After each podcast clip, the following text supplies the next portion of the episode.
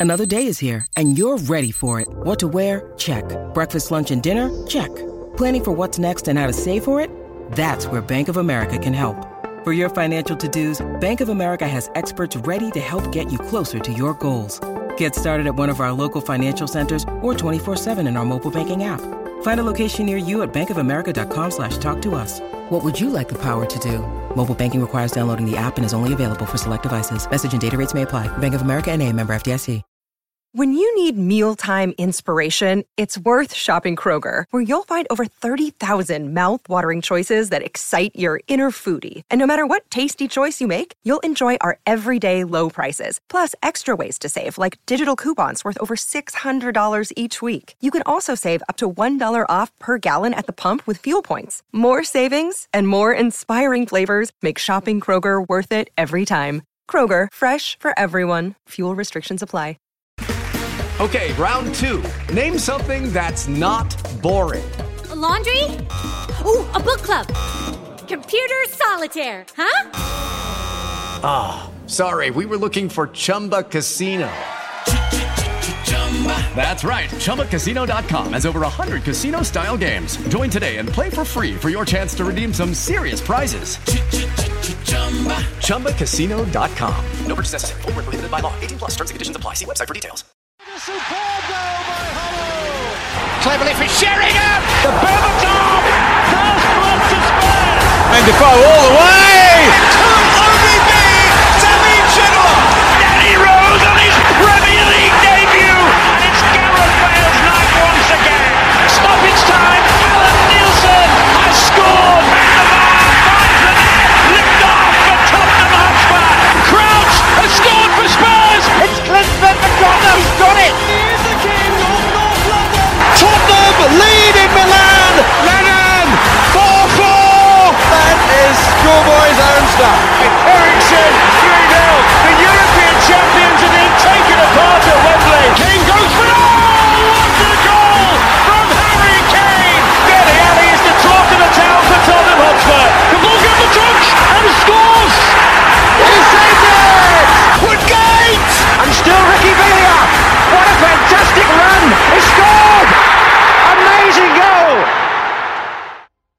Hello there, guys, and welcome back to the last word on Spurs. Now, firstly, before we bring you an hour of attempted therapy, just a reminder for those out there that don't know already that the last word on Spurs is entering the Football Blogging Award. So, if you do enjoy listening to both of the shows on a weekly basis, you enjoy the panel we have on, this is your chance to tell us just how much you've loved our work and you love the shows. And we have to say, we've been overwhelmed by the support we've had for the show since we've got going now over a couple of seasons ago. Now, to vote, all you need to simply do is tweet, I am voting for at last word on Spurs in at the FBAs for hashtag the best podcast, or you can vote for the show on the website of www footballbloggingawards.co.uk and then you can vote for the last word on Spurs as your favourite podcast. Again, guys, we appreciate all the nominations and it's just the opportunity for you guys to tell us, hopefully, how much you love the show. Anyway, enough of that. Hope you enjoy the show coming up. We have got back on the panel Vasconi from Hotspur America, who is joined by Dan from Yidvids and Carl from Lily White Spurs as we try and reflect on a really disappointing result against Southampton and just where our top four battle is at. Enjoy the show, guys. Hopefully, it gives you just that little bit of therapy you need for the next hour. Joining me on the couch, should I say, for this one, delighted to have on the show Vasconi from Hotspur America. Vas, how you keeping? Yeah, all good, thanks, Rick. Nice to be back with you. Lovely. Now, I've got no Jason tonight, Vas, so I'm hoping you are going to be our voice of reason. Is that fair? Can I say that? you can say it, mate. I don't know if I'll live up to it, though. I'll try my best. Thank you very much. Now, joining Vas, we've got two more returning guests to the last one on Spurs. We've got Dan from Yidvids. Dan, how are you? Good evening, all. Uh, yeah, it's good to be back again. I think it's been a few months, so it seems to always get me on after we've lost, which It's is not really my- annoying. Dan, it's not my yeah, fault, I it's not your fault. No, I don't blame you. I promise. Thanks very much. Joining Dan and Vass, we're delighted to have Carl from Lily White Spurs back on the show. Carl, how are you? Uh, I'm good, Ricky. Uh, I seem to be in the same boat as Dan, though. I'm always here after we've lost. So what I need to do, chaps, in future is just manage the diary a little bit better and just try and get your games where I thought we would win. But to be fair, Southampton away, we should. This was a game I thought on paper, and you should never predict on paper. We should be winning this game, shouldn't we, Vass? We should be. We needed to be. And after 45 minutes, I would have thought it looked like we would be. but um, we've had too many games this season where the performances have only lasted 45 minutes as opposed to 90, and we seem to have got unstuck yet again. How do you make it up, Vass? Because you know this Spurs team, they beat Borussia Dortmund in Germany, who are the Bundesliga leaders, advanced to the Champions League quarter-finals. Then we lose to one of the, the worst teams in the Premier League. I mean, it's almost classic Spurs in a way, Vass. It is. I don't know whether this is um, Champions League hangover that we are suffering from. Um, I, had a look back actually yesterday uh, as to our performances following Champions League games, and it looks like after sort of a dis- disappointing draw in Eindhoven, we, we then lost to City. Um, after a big win versus Inter at home, we then lost to Arsenal. After a big win versus Dortmund, we then lost to Burnley. After our second big win versus Dortmund, we went and lost to Saints. Um, earlier in the season, we had a big win at Man United and went to loss to Watford. It just seems once we have a big win, we, we just kind of go flat the following fixture. And yeah, I don't know whether that's just complacency or tiredness or what, but certainly the attitude wasn't right in the second 45 minutes um, against Southampton on Saturday, that's for sure. Yeah, and Dan, I mean, Spurs, we were dominant for that first half. You could even argue for 60 minutes. You saw the way we played in that first half. You know, Alli immediately coming back into the team, he seemed to invigorate Eriksen, Kane. But ultimately, again, we did fail to take so many chances, and it came back to bite us, and not for the first time this season. You know, we've seen this happen against Watford, Wolves, and now Southampton. And you could argue that you saw, you know, especially in that second half, that Southampton were at it and we couldn't cope. And Pochettino didn't really do much to change the game. What did you make of the performance and the result? Well, to be honest, before the game, I was a bit worried what Vass was saying about um, sort of complacency after a Champions League game. But then as soon as we started, I think first 10 minutes, I thought, oh, actually, we're really up for it. We were right up for it. I think Kane missed a couple of chances where I think, I mean, they weren't sitters, but you expect him to do a little bit better with. And at 45 minutes, I was you know, I don't want to say feet up, but I was I was watching it at home and just thinking, oh, yeah, we're really at it. We've kind of turned a corner here. Maybe that that win in Dortmund, you know, sort of seed off the last three results in the league. But then even the, even the second half, I mean, they came at us a little bit, and I thought, oh, do you know, what? I think we're We need another goal. We need another goal. Get one more. We'll probably be safe. But then, as soon as they scored, you just knew exactly what was happening, and. Uh, we just looked toothless after that. We didn't know. I, I, I can't remember a real chance we had, to be honest, after 60 minutes. And whether that was um, tiredness from the Champions League, because I think how many players played? About seven players played both games. I'm not sure, but it's yeah. The, the, the last half an hour was was atrocious. Mm. It's hard to argue with that, to be honest with you, Dan. And coming over to you, Cole, the Spurs is top four place now. I mean, it looks in very serious danger, particularly when you look at the fact we've got Liverpool to come next at Anfield. It's a third loss in four games.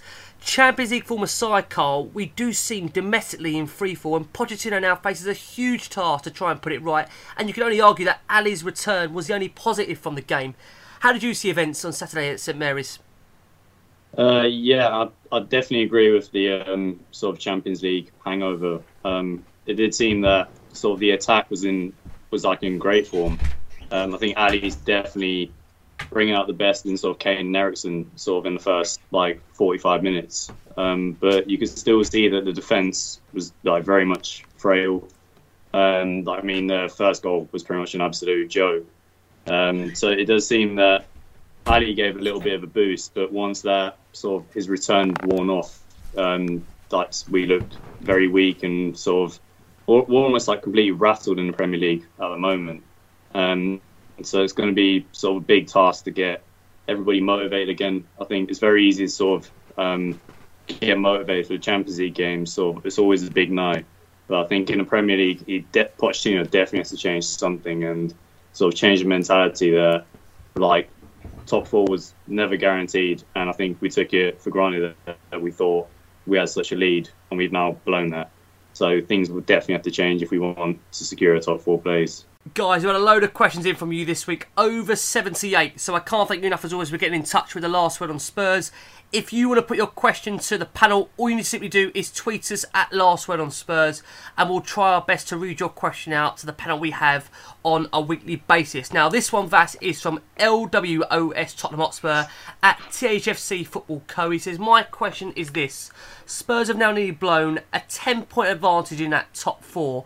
If Spurs finish outside the top four this season, just how much of a disaster could it be considering that Europa League football would lead to a half empty stadium on Thursdays? Yeah, it'd be pretty disastrous, wouldn't it? Um, I know we've had the age-old conversation about whether we prefer Champions League or winning the trophy, um, and this is the reality now. You know, this is where it hits. You know, if we'd have had the League Cup in the bag, how how would we be feeling right now? At the risk of dropping out the top four.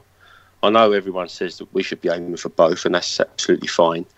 But it shows to me the importance of finishing top four for the future prosperity of our club.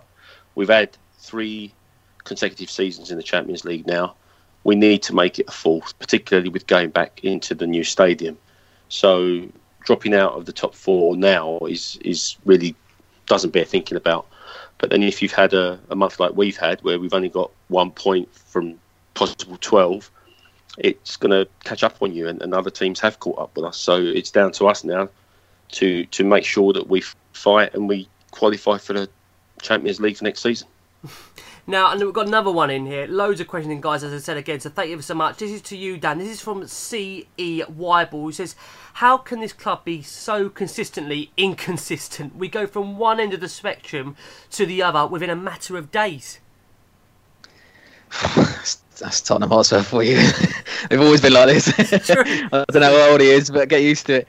Um, no, to be honest, we've actually been a lot better recently. I mean, even even whilst um, how good we are now compared to what we were, well, 10, 10 years ago, 15 years ago. I think what Pochettino said about maybe taking 10 years to change the mentality of the club, I mean, I can't tell you the science, science of it or why, but there does really seem to be something in the club where we're not quite at that level that the other top teams are um, in terms of used to winning and used to, um, I don't know what the word is, challenging really.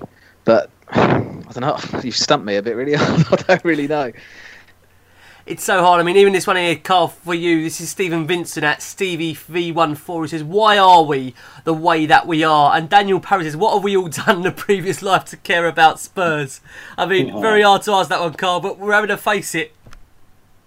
Uh, I, I don't know. Must have done something absolutely terrible.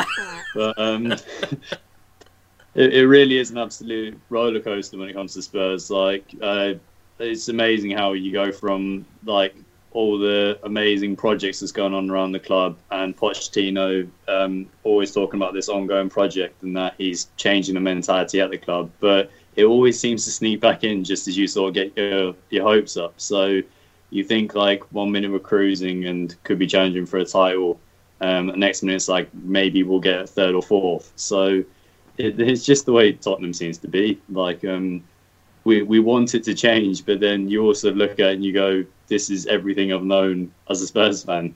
So um, it's it's both fun and frustrating at the same time. So hopefully we'll get over the line someday, but I don't know. Things have to change. Mm. I think you're right. That things do have to change at some point. And Vass, you know, back to that Southampton game, especially the second half. You know, we're going to analyse the game as a whole within the show, but suicidal defending from Spurs, you would argue, in that second half, with almost an acceptance at Southampton, we're going to get back into that game and to switch off at half time. And you'd argue, maybe the players thought it was won. Isn't that purely wrong against a team that are battling to survive in this league? Yeah, games are never won, Rick, and we found out to our cost. I mean, we, we had the same attitude against Watford and Wolves, which I think you may have mentioned already. Uh, and again, on Saturday with Southampton. Being 1 0 up does not mean that you've seen the game out. Um, I was watching Manchester City game on Sunday versus Watford, and they were 3 1 up with three minutes to go, and they were still playing like it was nil nil. and that's sometimes the difference. Now I don't know whether we got tired because of our exertions on Tuesday. Um, Dele and um, Eric Dier only just back as well. Uh, Lucas was a bit of a non-factor again, but it just seemed that we we, we just sort of fizzled out yet again. And I, I think Pochettino was right to point to complacency, possibly a little bit of arrogance, and we're not that team yet. We we haven't got enough um, uh, history of doing it and, and, getting there to, to suddenly take our foot off the gas and assume that we're just going to get to the end of the game and cruise. But we, we need to be scoring goals, we need to be creating chances, and we need to be punishing teams, and we're just not doing that. Mm. I mean, Dan Vass alluded to it there. You know, it, it's nine defeats in the league if that isn't bad enough alone, but especially when it's one point from 12.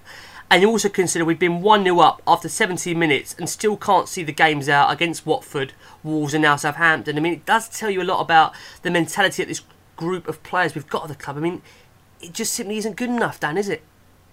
But see, I think I think I'm going to stick up for the players a little bit in a way that I think the big money, the clubs that spend big money, usually spend the big money on players with a certain type of skill, obviously, but mentality. And the one thing that this team hasn't been built with is that winning mentality elsewhere. I mean, there's a few of our players that have won um, a lot of competitions in Holland or abroad somewhere, but there's also a lot of players that haven't really won anything yet and haven't really, really challenged yet. And I think that's that's one thing you can stick up for them for is that maybe they need something around them that has been there and has got through it before mm. um, to sort of guide them really. It's funny you said Dan because we've got a question here from Shreyas Rao. says, "Do you think it's necessary to bring in a player with an ego and leadership who drags it out of the others? This could have been prevented simply by a leader yeah. on the pitch or telling them to pick up the intensity. Why does the trend of always bottling a winnable game after a great performance keep on repeating? Will these players ever learn this group?" Well, well, the thing is, I think we've got big, big players, as in Kane and, and Dier. We've got a lot of, you know, uh, Jan even. We've got a lot of players who are good leaders. However, I don't. I'm not sure I really see them as the sort of people that are going to really kick up a massive fuss on the pitch and you know really drive the team on. And I, to be honest, I don't think Pochettino really likes. Um, whether it's just because he hasn't got any money or whether you know he likes a different sort of squad harmony, but he, doesn't really like those massive personalities.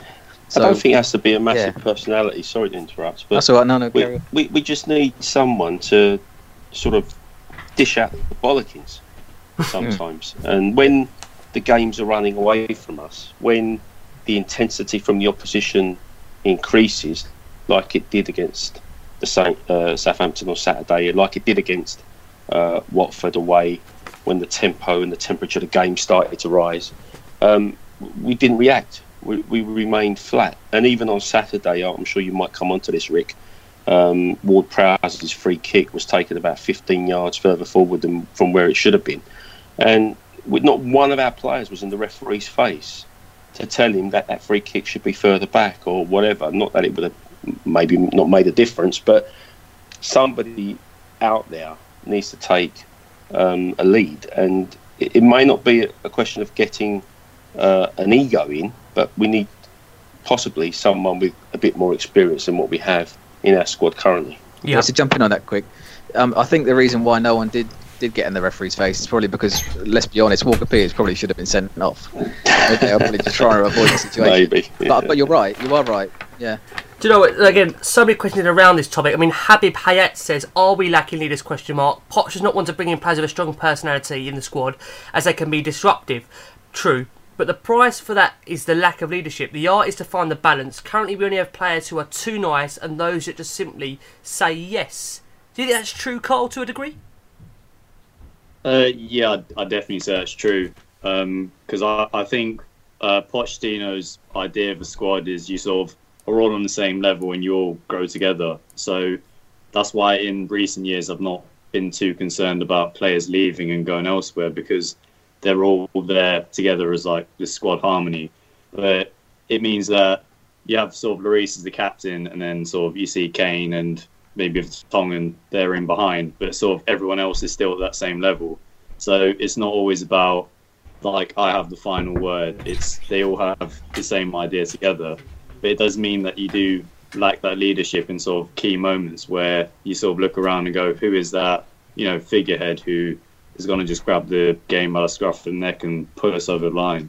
So, I mean, we still got like our superstars such as um, Alli and Kane, but I think that's created by people from the outside rather than within the squad.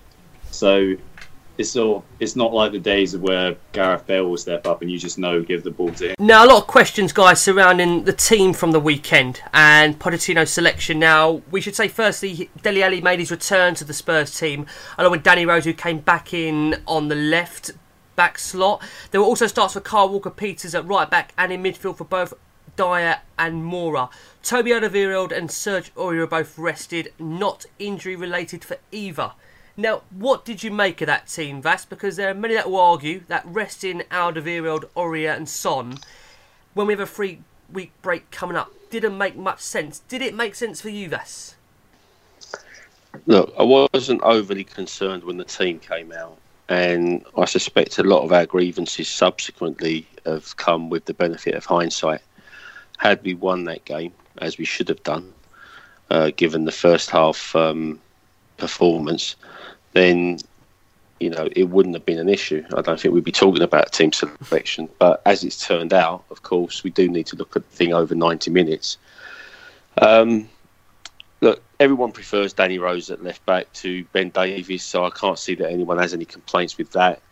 Uh, Son's been looking really jaded, and he hasn't really performed since uh, Harry Kane came back in the team. So maybe Lucas coming in quite fresh wasn't um, a bad move. Eric Dier in for Harry Winks was had like a no option replacement because Winks was injured, and we rotated the fullbacks, but we couldn't rotate Trippier because um, he's got some kind of glute problem, I understand. So it, we rotated um, with uh, Walker Peters. I personally would have played Aurier again. So that just leaves uh, Toby being dropped, but I mean, playing Vertonghen and Sanchez against the Southampton attack should not have been a problem, especially with Dier in front of them, who kept dropping in to make it look like a three anyway. So um, the team selection shouldn't have been a problem, but ultimately was because of the result, I think. Yeah, again, loads of questions around it, and Vass will stick with you. This is from Elliot William Baker, who says, What I miss most from the 16 17 season isn't necessarily Prime Dembele or the Walker and Rose combination. What I miss is exactly knowing who was in our best 11. This season, even if everyone is fit, I don't think I could tell you. Could you, Vass? But that's the thing, that everyone hasn't been fit. We, we've been, since the start of the season, we had like nine players out straight away. Um, and it's just been an ongoing series of missing players through injury. I mean, have we played our best 11 so far this season? I mean, assuming we know who the best 11 are. That's the thing. I'm I, think, I think we, yeah. I, I, I think we do. I mean, we know that it's Vertonghen, um, Alderweireld, maybe Sanchez if we're playing a three, fullbacks of maybe Rose and let's say Trippier, although I prefer Aurier. Midfield, you're looking at Sissoko, Dier. You know, up front, Eriksen, Dele, Winks, Kane, and then yeah, or Winks or Dier.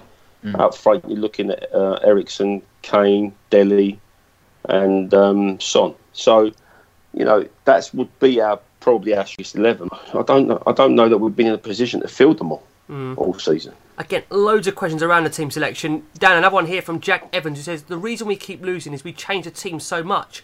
We now have a three week break, so there was no need to make so many changes in such an important game. Do you agree with that, Dan? Do you know what I do? But I think I think what, what some people forget, not necessarily that guy, but anyone, um, is that a lot of effort goes in with the doctors to work out about percentages of fitness and risk of injury. I'm not trying to give Pochettino any sort of slack by saying the doctors might come up with it, but they do test the players constantly. And if Alderweireld was, I don't know, a slight, you know, higher risk of injury than, you know, than normal, you can kind of understand why that might have happened. Um, the science in between, in, the science um, with the players is so high now that, you know, sometimes that doesn't really get factored in when the fans just say, "Oh, three weeks break, three weeks break." But really, Alderweireld might have played, you know, eight games in the last month or whatever, where it is. Um, in yeah. fairness, to- Toby's probably our only player this season that has barely had a break.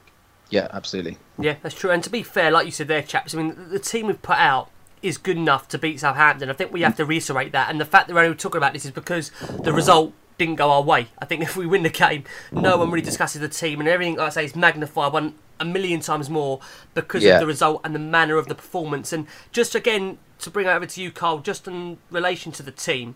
Callum Wilson says, "Why can't we keep the same team out there? City rotate because they can, and because they have actual talent on the bench. Our first eleven is strong, and beyond that, we're dead. This has been coming. Do you agree with that, Carl? Uh, yeah, I'd, I'd have to. Well, to some extent, anyway, um, because yeah, our first team, first eleven, um, they can match anyone on their day. So obviously, you want to play them sort of week in week out.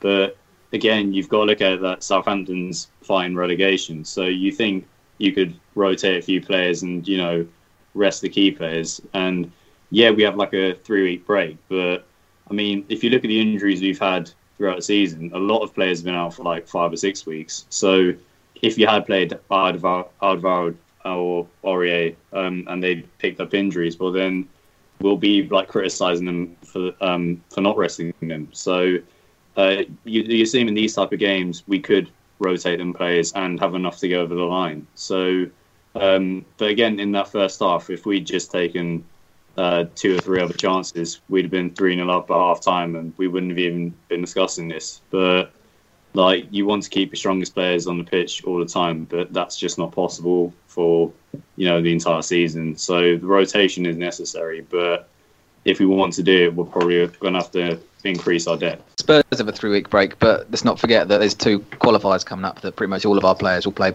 I'd argue, both games in, especially Kane and a lot of the Belgian lads.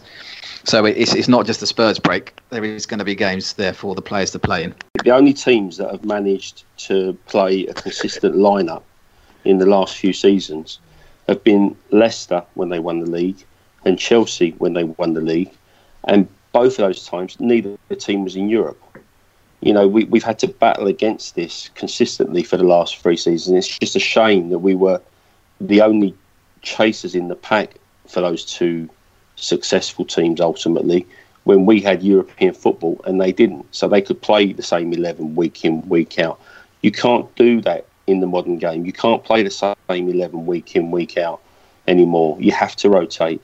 And as Dan said earlier, sports science now is to is advanced to such a degree that players need a break now and again. The only difference we've got at the moment is that we're competing against the likes of Man City, uh, Chelsea, and the like, who have over time built squads of a much higher caliber than ours.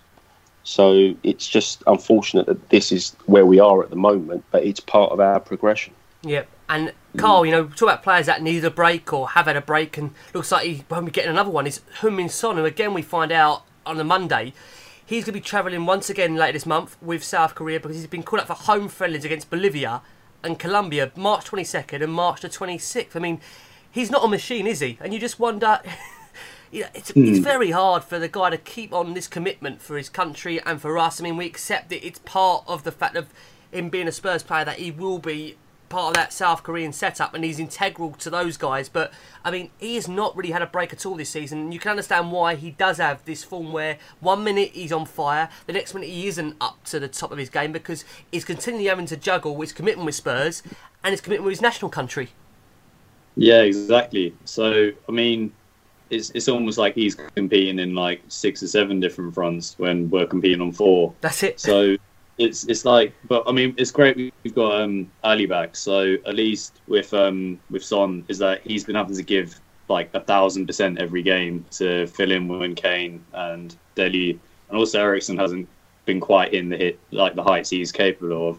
But I mean, now that sort of Dele's coming back, we, we can maybe Son can get a bit of a rest. But if he then keeps going off with his national side, he's just coming back more tired anyway. So, like, rather than having to force him to play 90 minutes every time, maybe he can get, like, you know, the last half an hour or something.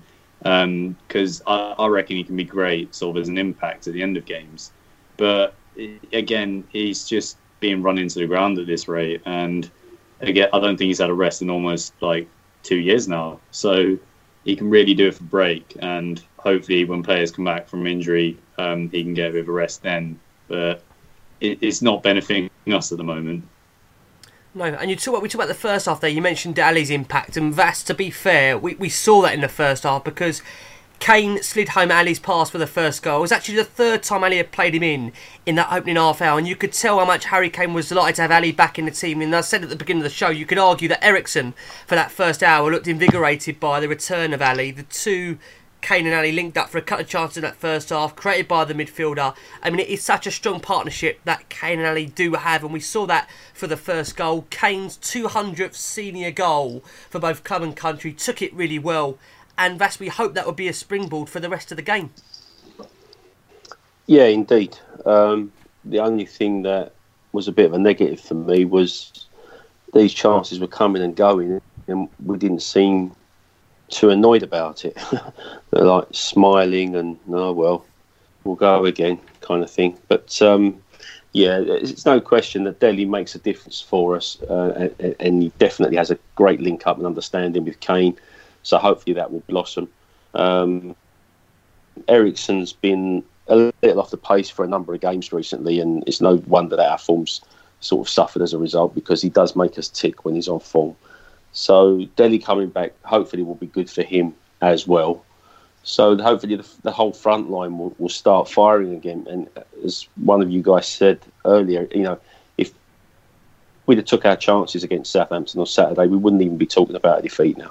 And this is the this is the problem. We we're not capitalising on on this, and we're not scoring more than one goal. And for as long as it's only one 0 the other team has always got a chance, hasn't it?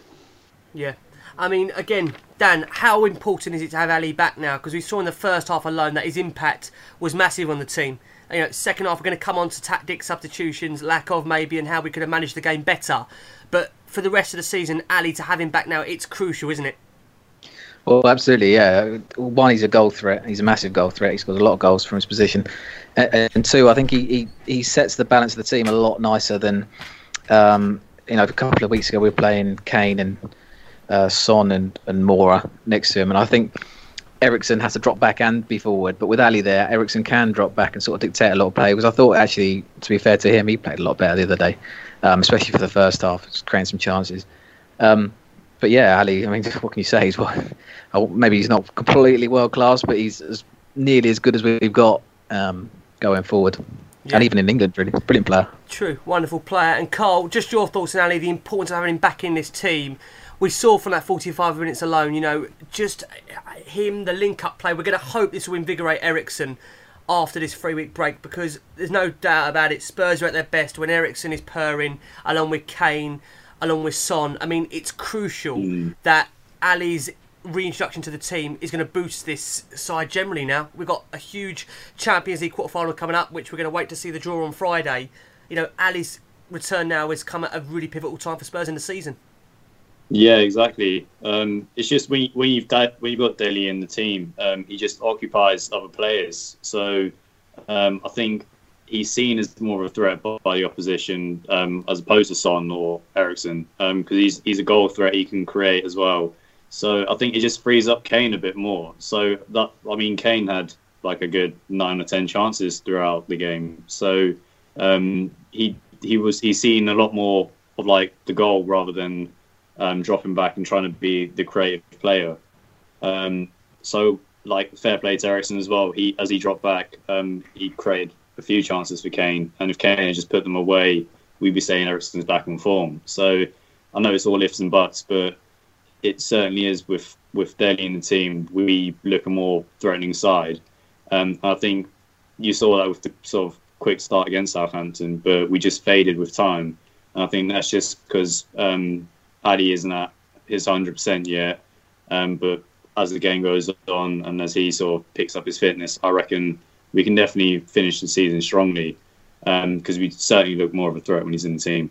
Vass, now as we've spoken about, 60 minutes into that game, we would say we're playing playing fairly well, but you would argue that Southampton's pressure, you could tell that maybe a goal was coming, and that's where you look to Pochettino to make the right changes. And before we do discuss the tactics substitutions, we have to discuss this equaliser and what a mess it was, really. I mean, Danny Rose let a cross roll between his legs for no real apparent reason. It fell for Valery behind him to equalise for Southampton. I mean, bizarre defending. You got to say, Vass. What did you make of the way we considered that goal? I mean, it was it was comical, wasn't it? It was indeed comical, and our whole back line was culpable. Um, Kyle Walker Peters lost his man, um, allowed the attacker to get the cross. Sanchez should have cleared it, went through his legs. But Tongan could have stuck a leg out at it, but didn't, so it went past him. And what on earth Danny Rose was doing, I have no idea. I mean, clearly he had no awareness that there was a man behind him, which is poor in any degree. But to try a step over like that, I mean, I don't know whether it was because he didn't trust his own right foot to clear the ball, um, but he turned, and by the time he realised what was going on, it was too late. And then to add um, salt to the to, to, the injury, as it were, um, the guy who came in at the back post to score, he actually kicked it onto his own standing foot, and it loops over looped over um, Hugo. So it was just a joke of a goal, really. Um, uh, unacceptable, really. Yeah, I mean, it was hardly a convincing finish, you know, from from the player himself. But you know, there's been a lot of criticism, if I'm being honest with you, Dan, for Kyle Walker Peters, who you know, he dealt with some Redmond breaks really well early on with some sliding tackles, but it was his foul which led to the free kick which Ward-Prowse scored from, and he looked shaky late on. What did you make of Kyle Walker Peters' inclusion? Because there's been a lot of Spurs fans, as we know, that have been calling to see more of him because there haven't been what shall we say? What's the right word here? Haven't been, you know, when you've seen Trippier and Aurier play, haven't been reliable for what they've been like in a Spurs shirt. But Walker Peters, to be fair again, when he's come in this season, he hasn't looked ideal. I mean, it's a real concern this right back spot, isn't it, for Spurs? Yeah, we've got a massive right back problem. I think. Um, I feel I feel really I feel really torn in criticising him because he hasn't had a ton of football and right, he yeah. is a young Spurs boy, um, and you can tell he loves playing for the club. But this season, I've been especially worried about him. Really, every time he's come in, I think of Barcelona. He had, I mean, anyone could get rid of part in Barcelona, but he had a really poor start to that game. He played really badly against West Ham. I think in a to the Carling Cup yep. away as well. Um, how old is he? Is he twenty one? Yeah, he's, he'll be twenty. He'll be twenty two soon. Yeah, I mean he's not. So he's not I mean, he's, anymore, he's young, but he's not. Yeah, he's not a. He's not a proper young kid. I mean, maybe he needs some football. And I know Pochettino doesn't like any like sending the, some of the boys out on loan, but he might be one of the one of them that might need it. I think. I mean, he just looks a bit lost at the moment. He doesn't look quite as confident as as maybe he should because I think last was it last season he played two games, one man of the match both times. So he's got the talent. I just think yeah, he needs a bit, just a bit of coaching, and a bit of match practice, really. Mm. I mean, Carl, the manner of that equaliser, you know, a top club, you know, looking to you know secure Champions League football, you can't be conceding a goal like that. Where, as Vass said, you know, all the back four were culpable in the way we allowed that ball to come in, didn't deal with it, and, and Southampton equalise. Yeah, exactly, and especially after um, we're going on about our, our own wall in Dortmund. That's right. How yeah. we just there so it's, it's why it makes it so easy to go. Um, oh, we shouldn't we shouldn't have played Rose. We should have played Davies, or we should have played um, So it's it's really sort of highlights how you know how inconsistent we can be. That like in the space of a week, we've gone from an absolutely world class defensive performance That's to right. yep. conceding a goal like that. So, um, but yeah, it was there were so many chances to sort of prevent that, and so in the lead up to that goal as well, there were so many signs there that like Southampton were getting in behind, and uh, it goes back to sort of that leadership thing that someone should have recognised that and said, you know, just sit a bit deeper, or um, you need to follow your man. Just just pointing out to someone because um, so many times the, they go in behind Walker Peters and it, it, looked threatening. I think Redmond like hit the side name twice before um, they eventually got their goal. So yeah, it it just goes back to that leadership and that someone needs to step up and go, you know, take the game by the scruff of the neck and, you know, sit in and not concede goals like that because that, that's really what's going to derail the season. Yeah, and talk about derailing the season. Ward Prowse then, you know, later on with a free kick. I mean, it was an unstoppable free kick. Vass, I know you said earlier that the argument will be that the ball moved a lot further forward for the free kick, but as Jason would be here, he would say, "Happy birthday to you, Jason, who's not with us tonight." You've still got to defend it, Vass, haven't you? You can't, you know, sit there and mo- bemoan the fact that the ball's gone forward. We know that's happened, but you still have to defend it. It's a wonderful free kick. Could we have done anything better? Could we have done anything from that free kick, Vass? To be fair, Yeah, we, sh- we should have defended it, Rick. But I mean, that how do you defend You uh, yeah, a- perfect a free kick strike. like that? Yeah. It was, and I think we needed to be mindful because Southampton were. I know they lost to Manchester United the week before, but they were unlucky to lose to Manchester United. So, you know, whilst we've been sitting here saying that we should have won and we could have done this and we could have done that, it was always going to be a difficult game, and they were always going to have a period in the game when they were on top. But that free kick, um, yeah, there's there's nothing really you can you can do about that, unfortunately.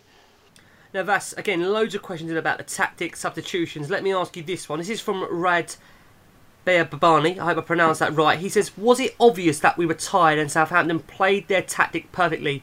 They knew that we would run out of gas in the second half. Was it Poch at fault for not making the early subs and bringing Son earlier instead of Dele?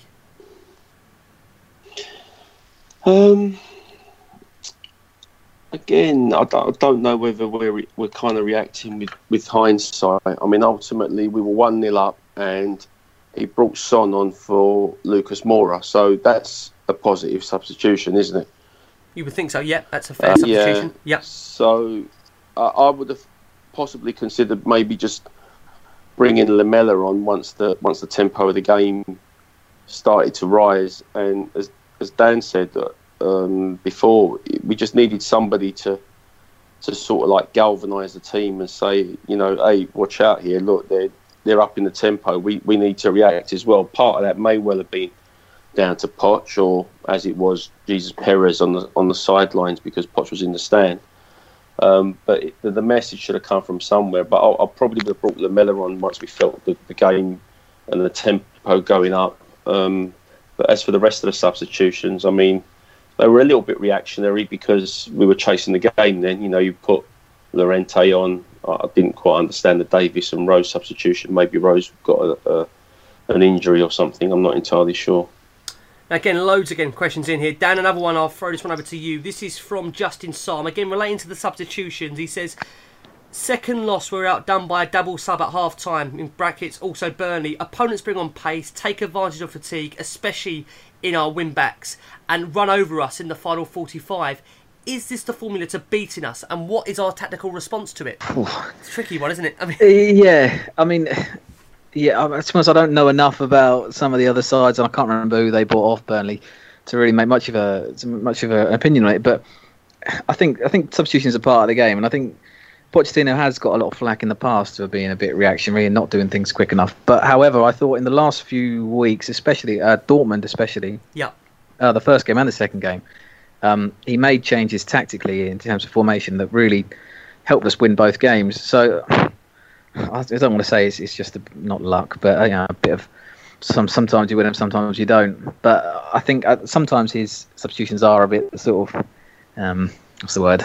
Um, obvious that he, he makes the sort of same ones at the same time every week. But I don't know really. He's improved a lot, though, Rick uh, Hmm, yeah. In terms of his in-game management and and his substitutions. Um, for, for the odd occasions where he gets them wrong, there've been a lot of occasions where he's actually got them right, and his substitutions, his tactical changes uh, this season have actually won us games. Does it have an impact, Vass, him not being on the touchline at all? Do you, do you see that as a as an issue? It might do, but the players have got to be bigger than that, haven't Of course, they? Whether yeah. Pochettino's on the touchline or not, you know, as um, was it Dan or Carl said earlier about the team growing together. Mm. I mean, these players know each other now, They're, so they should be able to feel their way through a game. And if it is starting to get away from them, then they need to respond in kind. Uh, Possibly, if they haven't been able to respond, then maybe tiredness was indeed a factor, and Uh, uh, because they gave it a bloody good effort against Dortmund on, on Tuesday. I know the game was three days later or whatever, but you know you don't know with professional footballers these days, and and, and our team. So maybe there was a factor of that, and, and, and teams are exploiting it. Yep. I mean, after the game, we saw Pochettino take seat for his post-match press conference where Carl, I want to get your thoughts on some of his comments he made. He said, I think it's good now that we're in a battle for the top four, that people are going to realise our real level. I'm a little bit worried about the change from the first half to the second half is mental.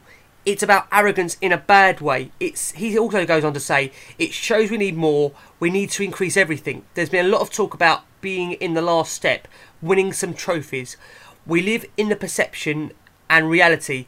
This is the reality we have two faces. And I mean, Carl, I mean, again, ruthless with his hmm. comments there, and he also goes on, goes on to say maybe this is our limit. It's a little bit sad, but maybe we need to operate in a different way from the start of next season. I think we need more, and we are not there. After five years' work, we need to find a way to make the club better. Now he made similar comments, Carl, if you remember, against Leicester post match yeah. end of last season and he's reverting mm. back to them. And we have to also bring into account that Pochettino, since that Leicester post-match comments, he again again re-clarified to say that he didn't mean he wanted new signings. And again, his comments from the weekend is he referring to new signings there? What is he talking about? Mentality? What have you made of those comments that he's brought into the public domain there? Um, well, yeah, definitely sort of strange comments. Um, because I mean, it's, it's strange to say that like we're gonna like realize the level having now gone backwards in the last few weeks. But I think sort of it's a good it's a good place to start by going back to sort of end of last season because this season is was always going to be a very strange one because it's hard to like kick on and grow when we don't have our own home stadium and we're back at Wembley where yeah. none of us are really happy about it.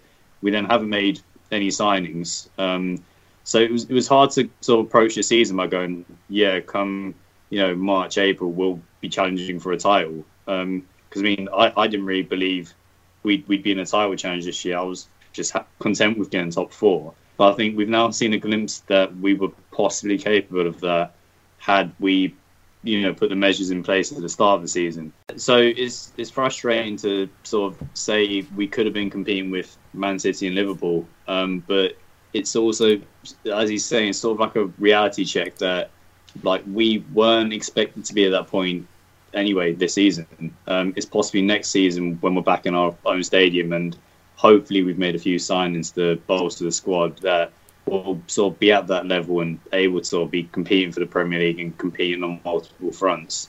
But he's sort of just saying we've sort of dipped back to sort of competing for third and fourth rather than first and second.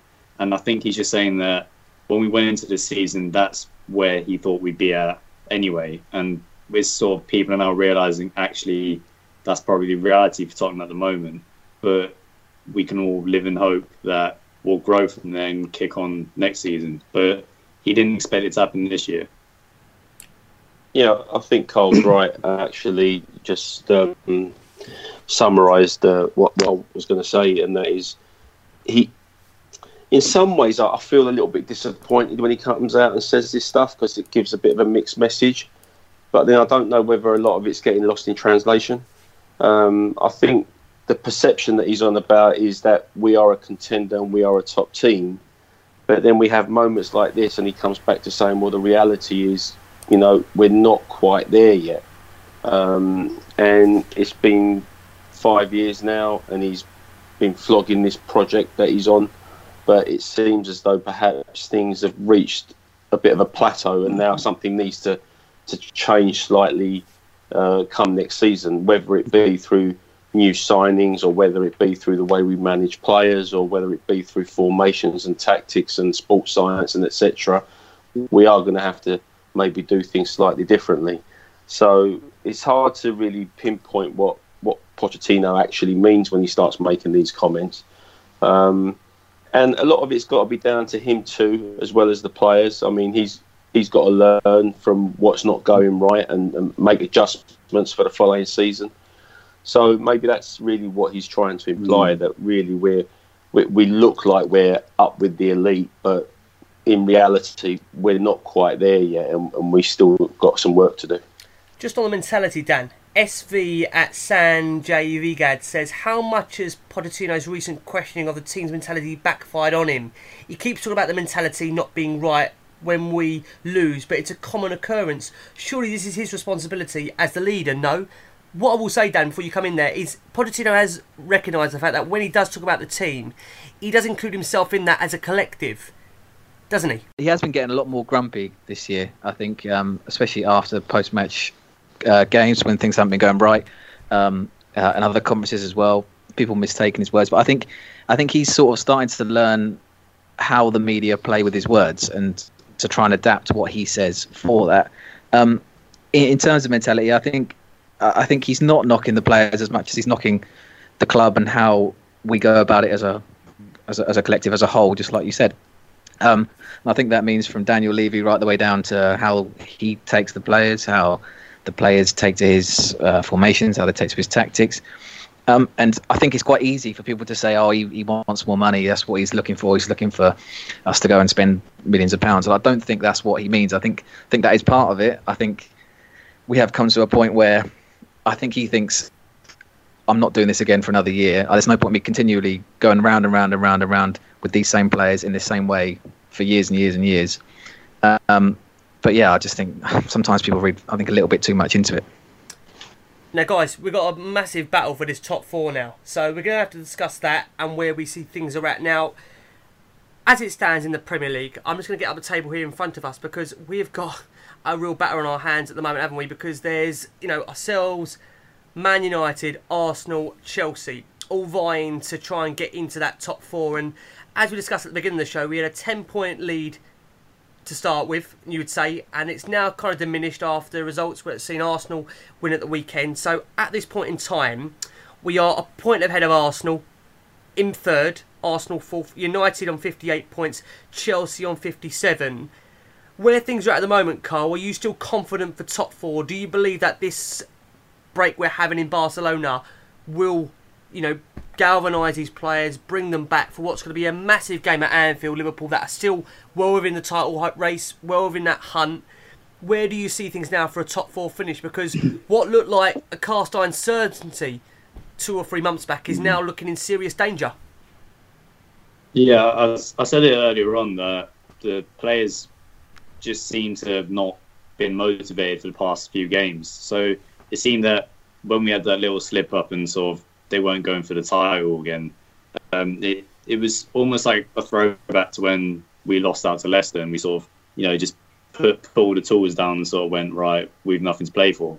But I think this little break is where we sort of they reevaluate and realise actually you've still got to fight for this top four spot. It's not guaranteed in any sense. So I think they can easily, you know, motivate themselves for that now and go, look, you still need to stay above Arsenal, Man United, um, Chelsea could come back in.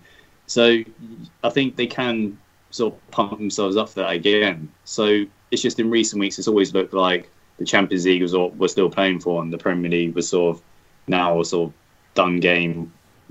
We're not focusing on that, but now that it's become so tight and so close, it's like you have to, you know, pump yourself up and go for it again. So I still, I'm still confident that we can get a top four spot. Although I was I was always certain that was going to be third, and now I'm going well. If we get a fourth, then that's sort of good enough. Mm. So it's it's become very tight, very close, and I had sort of a quick glance at the fixtures um, for sort of each, each four of the teams, and ours do look a bit more difficult than Arsenal's, and then probably a bit more difficult than Man United's, but we've we've still got to play sort of top two teams, and that they're going to be very important results. That if we keep dropping points against teams, then we're definitely going to fall away. So it's going to have to be a very good run to the end of the season. Talk about runs, Vass. I mean, I've got the running here of the other teams, and to be fair, you look at it. Chelsea have to go to Everton, Liverpool, Man United, and Leicester. Arsenal will have to go to Wolves, Watford, Everton, Leicester, and Burnley. United, they've still got to play Wolves, Everton, and still have to face City and Chelsea at home. On the basis of that, you know, you look at our fixtures. What's your thoughts, Vass, in this top four battle now? Well, there's still a lot of points to be won and lost, and I'm sure that the teams around us will drop points as well. So, as it stands right now, it's in our hands. So, we've got eight games left. Uh, five of them are at home, three are away. And when I say at home, we're talking about the new stadium.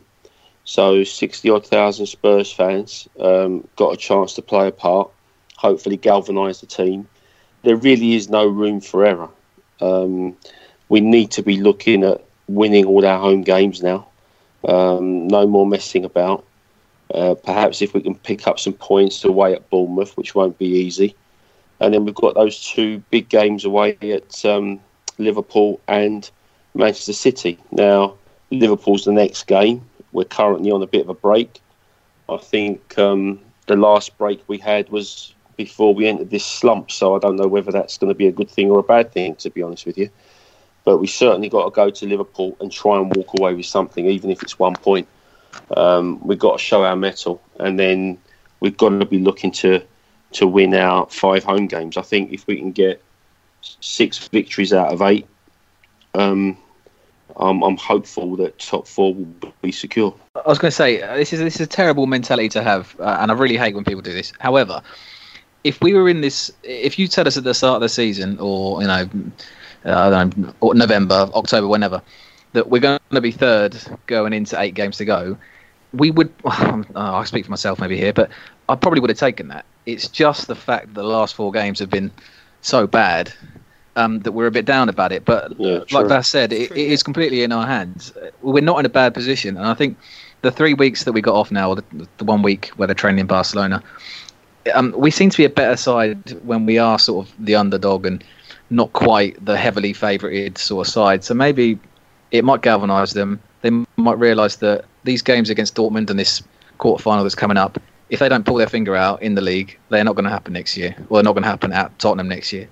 So even with the last four results, I've still got quite a lot of faith in them, you know, turning it around. I'm going to ask you the fact that that we are now finding ourselves in a real battle for the top four. Will that maybe spark a different attitude change because the players have clearly struggled to be motivated to consolidate third, yeah, and yeah. therefore now with fourth kind of hanging in the balance, that might, as you said, hopefully galvanise them.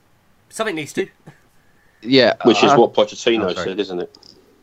Yeah, in, in a way. Yeah, I mean, uh, getting away from uh, sort of our, our, mentality as well. I think that Man United result uh, midweek was actually a big thing for us because I think they sort of struggled with the same sort of mentality that we did at Southampton against Arsenal on Sunday, and keeping them in that Champions League and they're in the FA Cup as well is a massive advantage for us in terms of their running. And also, we can't forget that Arsenal and Chelsea are both in the Europa League as well, and that competition goes deep. And then from now on, they've been able to rest their players every week for the Europa League because they've been playing like, farmers from Liechtenstein or wherever. But now the real they start meet the real team, so they'll have to like stretch their stretch their squads a lot more it might give us a bit of an even playing field. There might be some freak results in the league, so I think it's definitely all still to play for. And of course, just to kind of finish off on attempting to finish off on a high, we have got this brand new stadium to look forward to. We've heard, last say last week, that the two test events have been confirmed. How much of a lift do you think it's going to give the you know the squad, the club in general, Carl? Now it's a big thing for the club now to have these two test events confirmed. We are nearly home. We can smell it. The pitches look incredible this could be the boost, as we say, to go in to play those five home games at White Hart Lane, at mm. our home. It could prove pivotal. Yeah, it, it, definitely could prove pivotal. I think everyone's buzzing about it, and um, sort of the moment we sort of get, you know, sixty thousand fans in there, um, we're gonna it's gonna give any any team that plays there like you know they're gonna be worried. So it's it's gonna get everyone can then get behind the team because I think there's just been that negative vibe every time you go to um, Wembley. So our home form has sort of suffered from it. So I think really the only games you go to Wembley is if, is if we're winning and like you know putting goals um, past teams. Everyone then sort of gets behind it then. But it's the tighter games where you know teams sit in and you're like trying to push through. Uh, they're the ones where the fans sort of get behind and act as that 12th man. So definitely when you're back to the new stadium, uh, it's going to give the team a lift, and that's where can prove pivotal in results. So hopefully finish the season strongly when we get back to White Hart Lane. Yeah, agree with that. And Vass, do you think the script is written just to secure Champions League football whilst we're at that brand new White Hart Lane? That would be a nice way to end the season by securing that at the new home, wouldn't it? Oh, absolutely. Um, we've got to go for it. The fans have got to get behind the team in the home games. I'm sure they will. Uh, but listen, when you've got 60,000 inside the stadium, when things aren't going well, sixty thousand groans could be just as detrimental. So we've got to we've got to stay positive. We've got to get behind the team and just um, look to getting them over the line. Uh, and I think we can. So as I said before, and as Dan echoed, it's it's in our hands. Uh, there's no more room for error. We've got to take the next eight games absolutely seriously and, and do our absolute best. Yep. Dan, just a final question just to finish off. Um, this is from Paul Wakefield, just on the stadium. He says, Would it now, moving into the new stadium before the end of the season, create more problems for the team? It's disruptive, and right now we're going to struggle to finish in the top four. I think the move will push us out and probably end our season in fifth. And Dan, give us your thoughts on that. I mean, I disagree. I think this stadium now, the way we're going to move in, where we are in the league, this could prove, I think, to be the best thing for the club. I think we need the lift. 60,000 Spurs fans. Yeah. If you can't motivate yourself for that, all behind the team, buzzing to get in that new ground, it's going to retain such a huge amount of atmosphere. This is what we need, Dan, isn't it? Yeah, I've got. There's two points on that. Our our- our home record or home in comment inverted commas record is the worst in the top six. So Wembley isn't an advantage. There's the, the the basic facts there. It can't be worse going into well, it could be worse. It can't be worse going to Ireland. Um, and also, as a fan, I have not enjoyed. Well, uh, some people hate me for saying this, but I have not enjoyed going to Wembley all season. I've probably been less than I've ever been, um, and I cannot wait to go and watch football in Tottenham with fans around me all cheering the team on, rather than a few tourists and a few popcorn eaters and all that. And I'm absolutely buzzing to get back. Yeah. And I think the players will be too. Chick King would be happy as well, Dan, wouldn't they? All, Oh, all well, the yeah. pubs, all the regulars will be happy as well to Yeah, have us yeah, back. yeah, I'm, I'm, ve- wait. Yeah, I'm vegan, so I don't go Chick King. I asked about a veggie burger, they said no. So. Dan, a year on, they might have changed now. 12 months on, you never know. There could be more oh mate, I'll set, I got a petition going, mate. Yeah, There you go. veggie burger at Chick King. Love it. Fantastic. Guys, thank you ever so much for the therapy. It's been brilliant. Vas, thank you ever so much for coming back on. And just a reminder, they can catch you weekly, Hotspur America. Give them a shout on it, Vas. Come on. Yes, uh, Hotspur America Pod. Uh, find us on iTunes, Spotify, Spreaker, any Android uh, pod playing app. Look for us. We're out once a week, and uh, it's not a bad listen as it goes. No. We're also on social media Twitter at Hotspur America and Facebook as Hotspur America page. So, yeah, gi- give us a look in. Pleasure to be on, Rick. Thanks Oh, for you're having very me. kind. Dan, thank you for coming back on. Always a pleasure having you, Dan. Cheers, Rick, mate. Up the Spurs. There you go, up the Spurs from Dan. And Carl, thanks so much for coming back. And I promise you, Carl, we'll have to find a way of getting you on after a win. Oh, hopefully, I- I'd love it. Be, we, you know, rather than giving therapy, I'd rather be just, you know, celebrating a win. I'm going to check, you know, because I think you keep having me on after a defeat as well. So I tell- I you've, all, you, you've mugged all three of us off. I'm it, sorry, chap. blame the team, blame Pochettino. What can I do? What can I do? Eh? Hey, listen, It's all right, mate. guys, thank you ever so much for a wonderful hour. Listen, enjoy the show, guys. We are going to be back on Love Sport this Thursday, taking your phone calls to see where you believe Spurs' season is at. Can we get over the line in the top four? What do you make of Spurs moving to that brand new stadium? Enjoy the show, and as always, keep the faith. And come on, you Spurs! Sports Social Podcast Network. With the Lucky Land slots, you can get lucky just about anywhere. This is your captain speaking. Uh, we've got clear runway and the weather's fine, but we're just going to circle up here a while and uh, get lucky. No, no, nothing like that. It's just these cash prizes add up quick. So I suggest you sit back, keep your tray table upright, and start getting lucky. Play for free at LuckyLandSlots.com. Are you feeling lucky? No purchase necessary. Void where prohibited by law. 18 plus terms and conditions apply. See website for details.